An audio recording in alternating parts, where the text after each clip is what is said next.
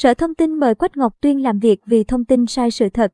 Theo đó, diễn viên Quách Ngọc Tuyên được cơ quan chức năng mời làm việc vì đăng thông tin kêu gọi quyên góp từ thiện sai sự thật. Ông Nguyễn Đức Thọ, Chánh Thanh tra Sở Thông tin và Truyền thông Thành phố Hồ Chí Minh, thông tin đến VietnamNet việc mời diễn viên Quách Ngọc Tuyên đến làm việc tại sở về hành vi đăng tải thông tin sai sự thật. Trước mắt, chúng tôi mời anh Quách Ngọc Tuyên làm việc về việc đăng tải thông tin sai sự thật.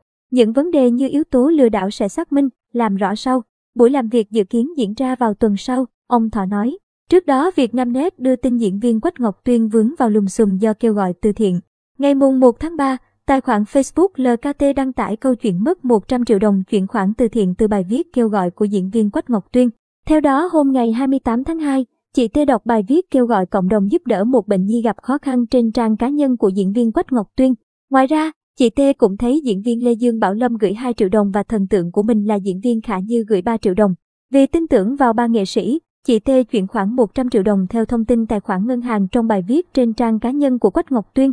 Sáng mùng 1 tháng 3, chị T đến Bệnh viện Nhi Đồng Cần Thơ để thăm hỏi tình hình sức khỏe của bệnh nhi mình giúp đỡ thì phía bệnh viện cho biết không có trường hợp nào như vậy đang điều trị tại đây.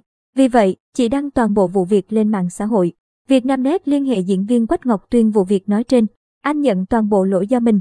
Khi đọc thông tin của một bệnh nhi cần phẫu thuật gấp, anh sốt ruột cứu bé nên vội vàng gọi xác minh qua số điện thoại rồi chia sẻ lên trang cá nhân thay vì đến tận nơi kiểm chứng.